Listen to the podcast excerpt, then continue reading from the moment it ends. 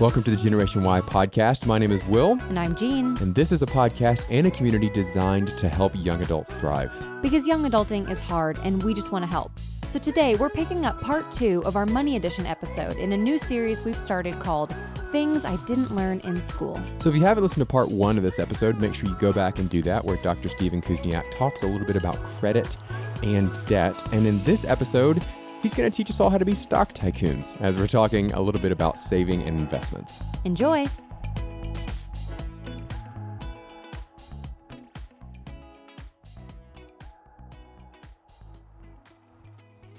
So, Stephen, I imagine there's some of us that are also in a place in our life now where we're saying, okay, uh, I've got rid of my debt, or maybe I've got a manageable enough debt that I can actually start saving. And the goal, actually, I can even start investing. So, I want to talk about both of those together saving and investing. Now, you mentioned at, at the beginning of this conversation some buckets and percentages, and you said, hey, you want to save maybe 20%. You know, um, I want to talk about where that percentage comes from, how much it should be. So, first, what percentage should we be saving? How do we start doing that? And then let's talk a little bit about investing. Oh man, I love it. I wish everybody would ask me that question. That's my that's one of my favorite ones. Um, and so I love this question. I think I have a, maybe a non-traditional answer to it. So Okay. um, people ask every every day. I get asked the question. You know, how much should I be saving? And um, I love my response. My favorite response to that is, um, you know, w- first of all, it's kind of what do you want to do, but how flexible do you want your life to be? That's that's the way I like to describe that. Somebody asked me how how much should they save? I say, you know, what do you want to do? What do you want to accomplish with life? How much flexibility you want to have? Um, similarly, when it comes to retirement, which is the kind of the popular savings goal or house, um, it's kind of like how big of a house do you want? How much do you want to spend on a house? How much do you want to save for retirement? Sure. Uh, for me, one of the big things that I wanted was financial flexibility. Um, and so, if you, uh, you know, if someone's 25 and uh, they work from 25 to 65 and they save between 12 and 15 percent of their income with Social Security, they're going to approximately replace their income. That's a really back of the napkin. But I knew for me, um, I knew that um, even starting out, one of the things that I was really concerned with, I'm not concerned with, just my wife and I had the conversation. We weren't even married at the time. We were just talking about our lifestyle and how we wanted to structure it. And she told me that, you know, when we had kids, that she would consider, you know, her mom was a stay at home mom. She was like, you know, I wouldn't mind having the flexibility to possibly stay home when we have kids. And so even when we started out, you know, newly married, we both had jobs, we didn't have any kids. Um, you know, we we took our income and we we uh, we saved basically half our income. We just took Right. uh, we lived off my income and we didn't we didn't um, we just saved whatever she was making. So when the time came, we did have kids, uh, we would have the flexibility there. So our our savings rate was very high, you know, at fifty percent plus. But that was because our goals were were very specific. Yeah, that's something that my my brother and his wife. So they did something very similar, um, and they took this. You know, they used to live in Switzerland, right? And they both worked for a long time. They both had no kids at the time, and then they told me they were just going to take the next six months and just travel the world. They're like, yeah, we're going to go and we're just we're just going to go to Antarctica. We're going to go climb Mount Everest uh, to the base camp of Everest. We're going to go to Iceland. We're going to go to Machu Picchu, like all this kind of stuff. And I was sitting there and I was like, How? how are you going to afford all of this? You're going to not work for six months and you're going to spend thousands of dollars. And his response was exactly what you just said. He said, The whole time we've been living here, we've been living off of one income and saving the others. And so now we can spend six months traveling the world, which is something that a lot of us, I think a lot of us think that that's something that's unattainable. Like there's no way we could ever afford to do that. But the way that you put it, it's actually pretty simple. If you actually just put into practice some of this stuff and you're disciplined with it, it leads to so much freedom on the other side. I am curious though for for our listeners who are single, um, because we just got married. What? S- Oh, you don't eight remember? months ago? Our anniversary, our eight Um, month anniversary is was yesterday. Oh, you're cute.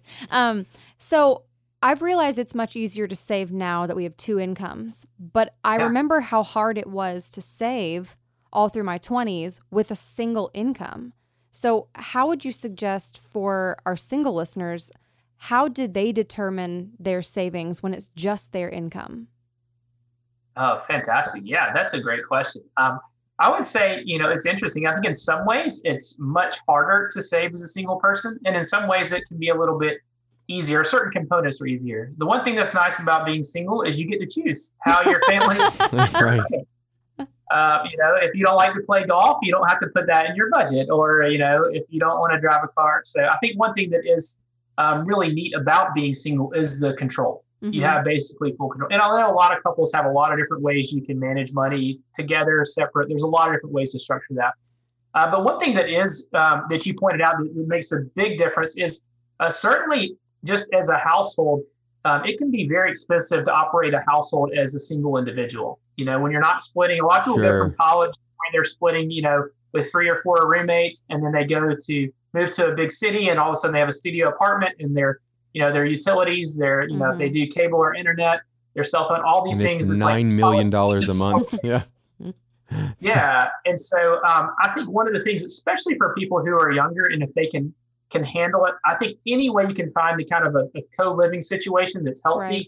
Sure. um, not necessarily it could be you know it's not like necessarily with your boyfriend or girlfriend that kind of thing though that could be a, a way to do it but if you have roommates like you did in college but just having a setup where um, you can share those baseline expenses um, can be a big part of that uh, just Yeah. splitting the cost of those um, and then i think the same thing actually a lot of the same principles hold true understanding kind of what goals you have um, you know how how is what's it going to take to get you as a percentage of your income you can basically make the same choices um, as a single person. It can just be harder when you're trying to have all those expenses as an individual. Yeah. So trying to Right.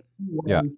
spread those out can be um, extremely valuable. And that you know, if someone's used to, if you're used to having three roommates or four roommates, uh, maybe you go down to one roommate, and Sure. you, as long the longer you can hang in there with, Yeah. you know, if they're crazy, um, that can just dramatically reduce. I'll tell you the what, nothing motivates you to make money more than having a roommate that you Yeah, then, struggle to then live with. bad roommates. I'm telling you, having bad roommates is like the So most motivating. thing. I'm like, you know what? I'm gonna make a million dollars a year, so I so I can put. Yeah, listen, I'm, I'm, I'm gonna not take a kidding you. job I hate just so I can get out of Before we, here. before we got married, one of the things that we were most excited about. This is not a joke.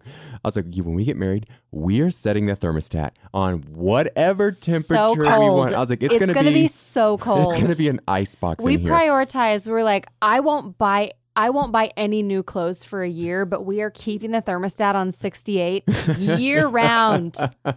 okay, so Stephen, let's talk That's a little.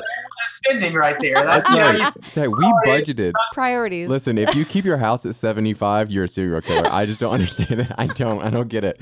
Okay, let's talk about some of these saving tools for a second. Things like 401ks, things like uh, IRAs. Uh, That's kind of more of an investing tool, but I want to talk about those for a second. Let's start with 401ks. yeah, what is it? Tell us what what what What's a- it- what is it? what are Is it real?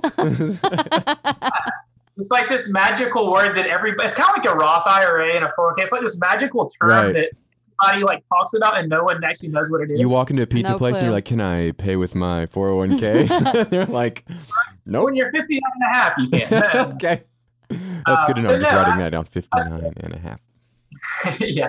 No, that's a great question. This is super common because a lot of people that graduate they're like, "Oh, I've heard of a 401k. I should probably sign up for that, but I don't even know what that is." hmm Uh, so a 401k and a Roth IRA or IRA, which stands for Individual Retirement Account, uh, basically what those are just tax preferred savings vehicles the government set up to basically incentivize us or to help us save for retirement.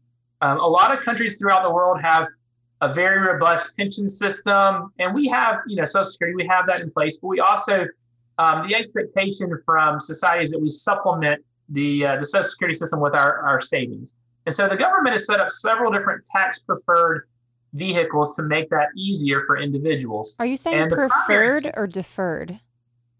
Uh, tax preferred, And- Preferred. maybe deferred, because y y there's a couple of different ways to structure it. But uh, a 401k essentially is as a vehicle that um, there's two types. Uh, there's a Roth and a traditional, both in the 401k world and the IRA world. This is pretty confusing terminology, but anytime you go to invest in a retirement savings vehicle, whether it's a Roth IRA or a 401k, you have two choices.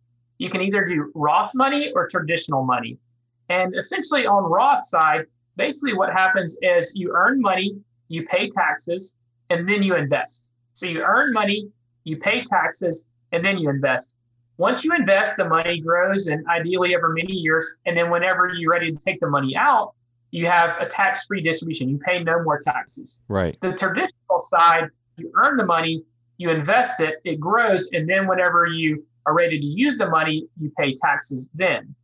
Um, so in a Roth, you're earning money, you're paying taxes, and then investing. In a traditional, you're earning money, investing, and then whenever you get older, when you're 59 half, at that point, when you take the money out of your 401k, that's when you pay taxes. Would would one Hmm. of those yield a, a better tax rate? That's a great question. So most people, that's pretty, one of the confusing parts when they start investing. They're like, "Oh wow, there's so many choices. Uh, I could do a Roth," and they get really confused, and it's almost paralysis. It's like, Sure. "Oh gosh, there's so many choices. I just I don't know how to do it." Um, and so the the kind of the rule of thumb there is like all things, you know, there's some nuance to it. Uh, but for most people, um, for for younger individuals, if people expect their tax rate to be lower now than it is in the future or in retirement, then it often makes sense to go ahead and pay the taxes now and invest. So if someone's just starting out, they're at a very low tax rate and they want to invest, then the Roth is the most common recommendation. Most common recommendation. So if Sure. someone's young, if you're making you know thirty thousand dollars now and you expect you know in the future you're going to make significantly more than that, then you're just like okay, well my taxes are very low now. It makes sense to go ahead and pay the taxes invest the money after I pay taxes, and then it's tax free in the future. Uh, once somebody gets to a higher income earning potential, or maybe they get further in their career and they start to earn more and more money, um, and often towards the end of somebody's career, it often makes sense to switch to more traditional where you're getting the tax break uh, immediately. If your tax rate is is higher than it will be in the future, you want to take the tax taxation now, the traditional. If it's lower, if your tax rate's lower than you expect it to be in the future, then the Roth often makes most sense. Stephen, there was a, a, a time in, I mean, just anecdotally, a time in our life when we were a single income, you know, a single income family, and we had a lot of expenses. And there were times um, when it was like, hey, I just don't know that this is the best time for us to start putting money into a 401k or an, uh, a Roth or IRA. Um, so when would you recommend to somebody, hey, at this point, this is when you should start investing? Yeah, would you even recommend people doing it right now, like in this season where the pandemic still has a lot of people out of work? Two great questions, and I'll, I'll address those individually. I think the the tricky part is all the all, all the kind of the talking heads on TV or on the books will say, "Oh yeah, everybody, if your income's low, invest in a Roth." And then everybody that has like just starting out, they're like, "Great, but I have no money." Right. Yeah. yeah. That would- my tax rate is low, but I have no money. But so, I've eaten peanut um, butter I'm- sandwiches. Just- yeah. Yeah, so that's kind of the catch 22 of it. It's really hard because it's like, oh, great, you know, go ahead, invest early, invest, you know, when you're super young, invest. And then all the people that are super young are like, great, but I've got student loan debt and I got some cards and I just had a lot of expenses. I just moved to a new city. And, um, and so it's, that's the big challenge. So the first question is when to start. Um, I think certainly the first step is kind of getting that emergency fund set up hmm um, you know, starting with a few hundred dollars, maybe a few thousand dollars, uh, getting it set up to the point where you have ideally a few months worth of expenses kind of set aside um, where you don't have to, you can set them aside in, uh, in case you lose a job, in case you have a stumbling income, it can kind of protect you there. Because the last thing you want to do is go invest a bunch of money and then as soon as you invest it, uh, probably at the worst time, the market's going to crash. You have to pull it out to use it. So having a little bit of buffer between you and life is kind of the first stage Sure. of investing. The second thing is trying to figure out, okay, should I pay off debt or start to invest? hmm Um, the first thing is look at kind of the type of debt. If it's really high interest debt, a lot of the credit cards, um, you know, I don't know how many of your, your audience would have like payday loans or any super high interest debt, but any kind of super high interest debt, anything over 10% at this stage of, of time would be like, that's the hair on fire, got to attack that. Um, like, all right, and every day, like, let's, let's focus, let's get rid of the, the really, the really the worst types of debt. Mm-hmm. Uh, and then it kind of get to the point you say, okay, well, I've kind of cleared out the debt. Maybe you've got some credit card or got some uh, some student loans on IBR income based repayment. Um, for a lot of people, they have if you have access to a 401k at work, a lot of them have matching programs to help incentivize participation. So um, a lot of places, if you put money into it, they'll give you some type of match. So you put in five percent, they may put in uh, two percent or five percent or some kind of match. A common one would you would put in three percent, and they would put in three percent. So for a lot of super young investors who get a job that has a 401k match, that's the perfect first step. Um, is to figure out if you have a 401k, what the match is, and at least start there. Uh, the next step is trying to figure out, okay, well, what are my goals? What am I trying to achieve? You know, maybe hitting that 10 or 15% of your income could be a next step there. Um, so it's trying to identify, hey, where do you want to get to? Um, and then you, you, get your emergency fund set up, maybe pay off some of the worst debt if you have that. Uh, you may you may still want to invest a little bit as you have student loans, but certainly if you have a 401k match, that's kind of the first place to go. The Roth IRA would be a popular second place to go. And then, Stephen, how liquid is that money uh, through the, the yeah. IRA and the 401k? And again, explain it like I'm five, meaning liquid, meaning uh, can you take that money out? Is there a penalty for taking it out? And how long before you can use it? Absolutely. Great question as well. So, one thing to know about um, IRAs and 401ks, they have heavy tax benefits. So one of the things that the government has set up is they've tried to make it where people at least hang on to the money or make it more complicated to get to until someone reaches a more traditional retirement age. Currently, that's set up at 59 and a half in the US. If you have international listeners, it may be a little different. Uh, but one of the big questions people have is, okay, great. Well, I'll put money into my 401k. What happens if I have an emergency? Right. Um, uh, in general, it's very difficult to get money out of a 401k. Some have loan provisions, or you can borrow money from yourself, or you can take a distribution um, in some cases, but you generally get taxed and you get a penalty on top of that. Uh, a Roth IRA, on the other hand, if you put money into a Roth IRA, one of the cool features is that you can actually take the money that you put into it back out at any time. So if you put $5,000 into a Roth IRA, um, you can invest the money in there but you can at any point always take out your initial $5,000 contribution at any point. So that's really? kind of a lesser known feature that most people don't know. I actually about did not know now, now, the bad part there is once you take the money out, you can't put it back in. So if you uh, have right. $5,000 in a Roth and a few years later you need that money for something, you can pull the money out. But after you pull the money out, you can't go back and like make your contribution for like three years ago. So that's one of the downsides. Right, oh, right. So you're starting over again. Yeah, and you can. And now the the neat part is if you put five thousand dollars into a Roth IRA, and ten years from now it's grown to ten thousand um, dollars, you could always take out that five thousand dollars. But if you wanted to take out that growth, you may have a penalty there. Gotcha. So, okay. So, Stephen, so with the few uh, minutes we have remaining, one thing I want to hit on real quickly is uh, um, the topic of investment, not just in savings, but also now putting money back into the market uh, in some ways. What would you recommend is the best way for people to start doing that? Oh, I love this question. To become too. stock tycoons. yeah, so everybody, Obviously. you know, like, pick our favorite company and put all our money into it, right? That's the popular thing. Mm-hmm. No, it's it was funny. Um, I, a few years ago, all my students were asking about Bitcoin. Um, that was like the popular question I would right. get every week. Um, then it became Tesla, and I think right now it's like Amazon is what everybody's asking. It changes every month, you know, whatever the hot stock is. But um, philosophically, I come from a very academic perspective in this.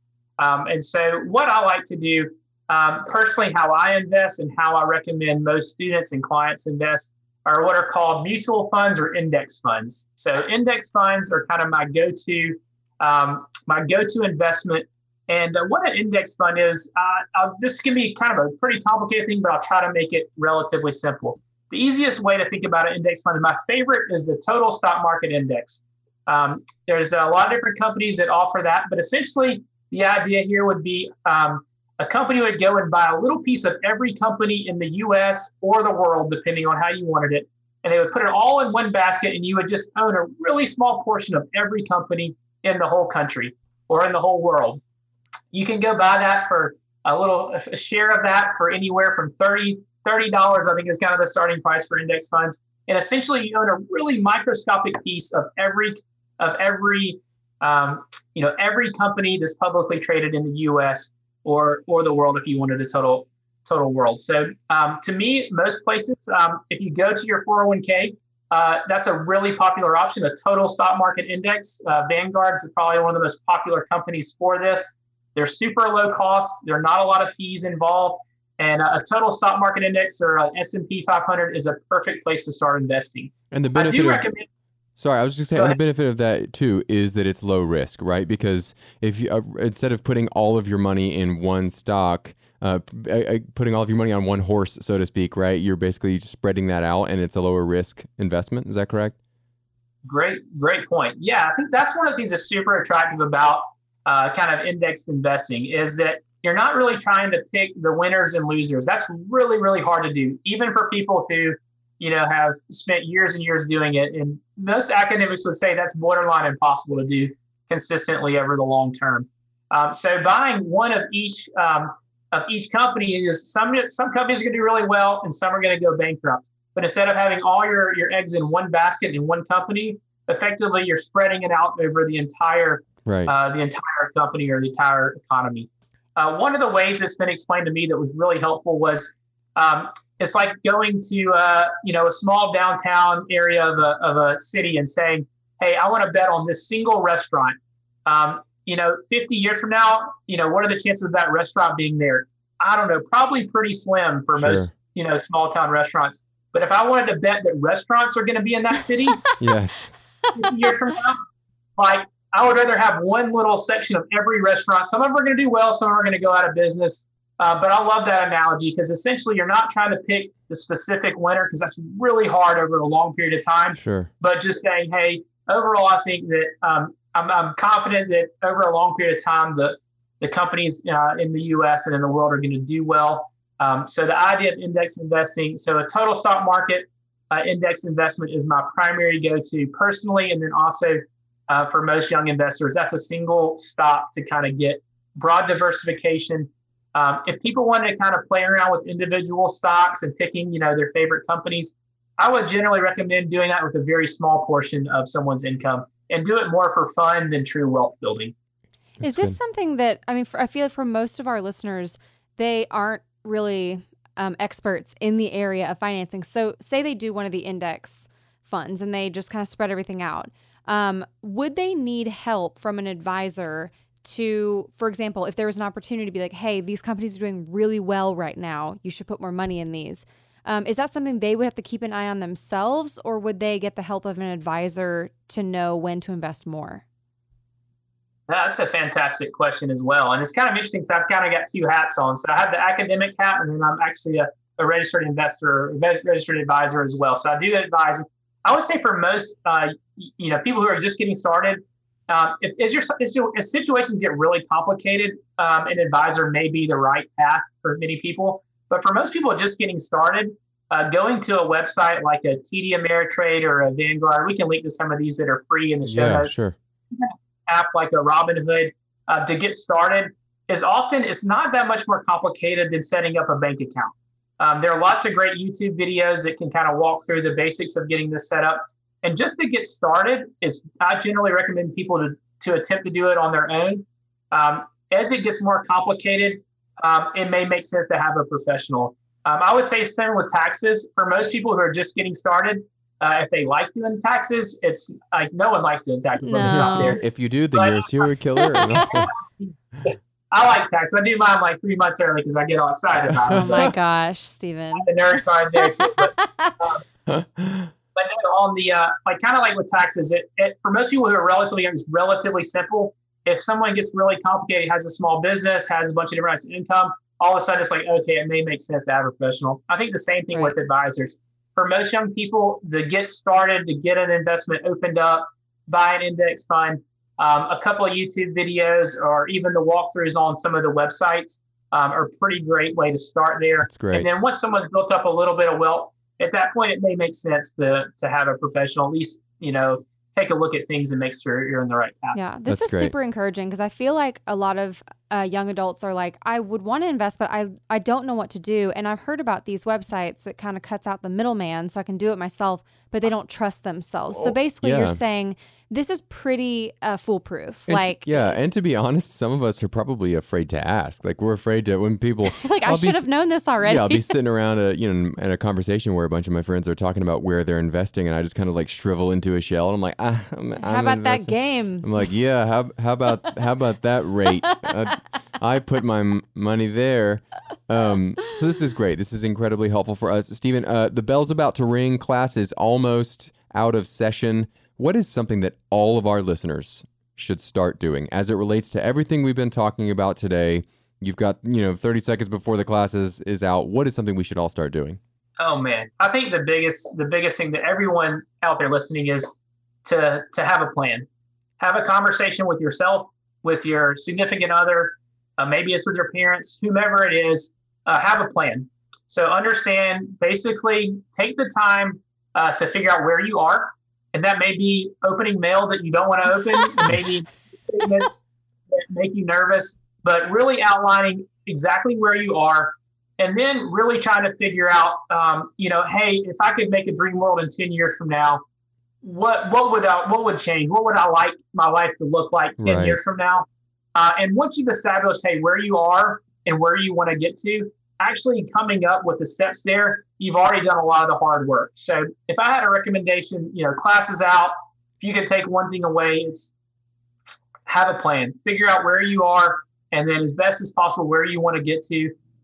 And Yeah. you, you've uh, you've done much more than most people um, out there when it Yeah, comes to their personal. That's great. Now, the the flip side of that, Stephen, what is something that you would recommend all of uh, us and listeners stop doing as it relates to money? Oh man, stop borrowing money on uh, things that go down in value, especially dogs. Uh, and I'm a dog person, so uh, maybe the cat people will say, you know, hey, I'm, I'll finance a cat. But no, um, I think um, I think for a lot of people, they they spend more than they when they when they borrow money um, on consumable items. They tend to spend a little bit more than they would if they were paying cash. And I just see the flip side of that years down the road, and it, it can make me sad. So yeah, Yeah. um, I, I would say that would be um, that would be kind of my not that fun answer, but uh, yeah, it's, Yeah. Uh, that would be the one. Um, I don't meet many people who uh, have a lot of wealth and are debt free and uh, upset about it. right. yeah. Stephen, uh, is there anything that you have left unsaid that you want to add um, for our listeners? Uh, I think I mean if somebody's made it this far in the conversation, I'm proud of you. There's Yeah. a lot of terminology. Um, I would say um, don't be afraid to ask or learn. There are a lot of great books out there. There are a lot of good web series, YouTube videos that um, that can kind of help you just take you from where you are just a little bit further down the road.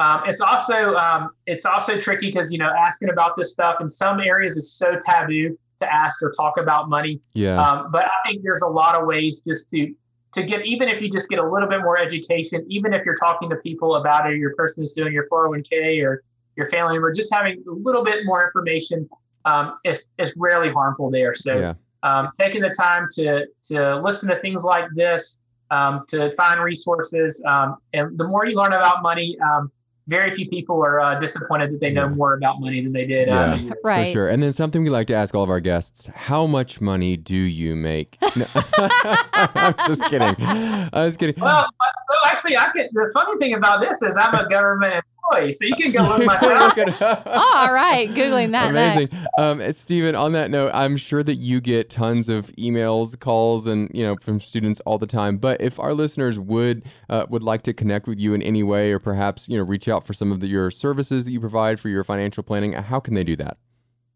Yeah, I, I maybe cross my fingers on this. I don't know if this will be a disaster or not. It could be fun. I actually love hearing from people. Um, and so, uh, uh, but I'll throw the email out there.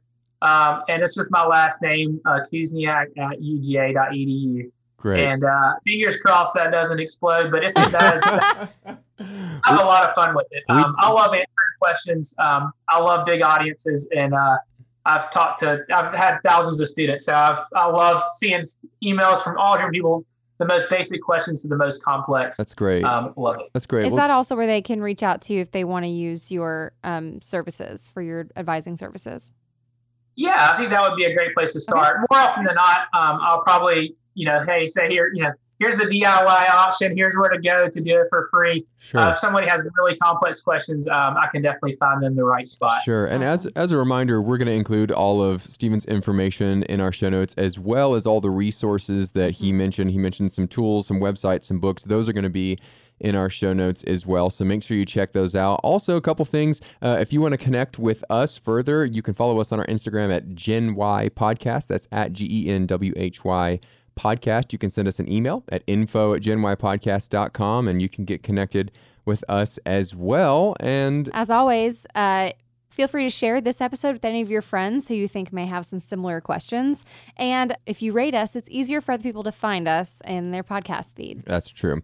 Um, Stephen, this conversation has been incredibly helpful. For, I mean, we have, have a page Oh full my gosh, of notes. so much information just for ourselves. And seriously, I think this is so wonderful for our listeners because this can be overwhelming and for for people who don't love numbers as much as you, uh, it can it can feel not fun. But but I know even as like a Peter Pan myself that while it wasn't fun to learn to become financially responsible, I have more fun now because I got responsible and now when I do have extra income, I don't have I just don't have to worry anymore. And you can have so much more fun with your life when you're no longer worrying about money. It's true.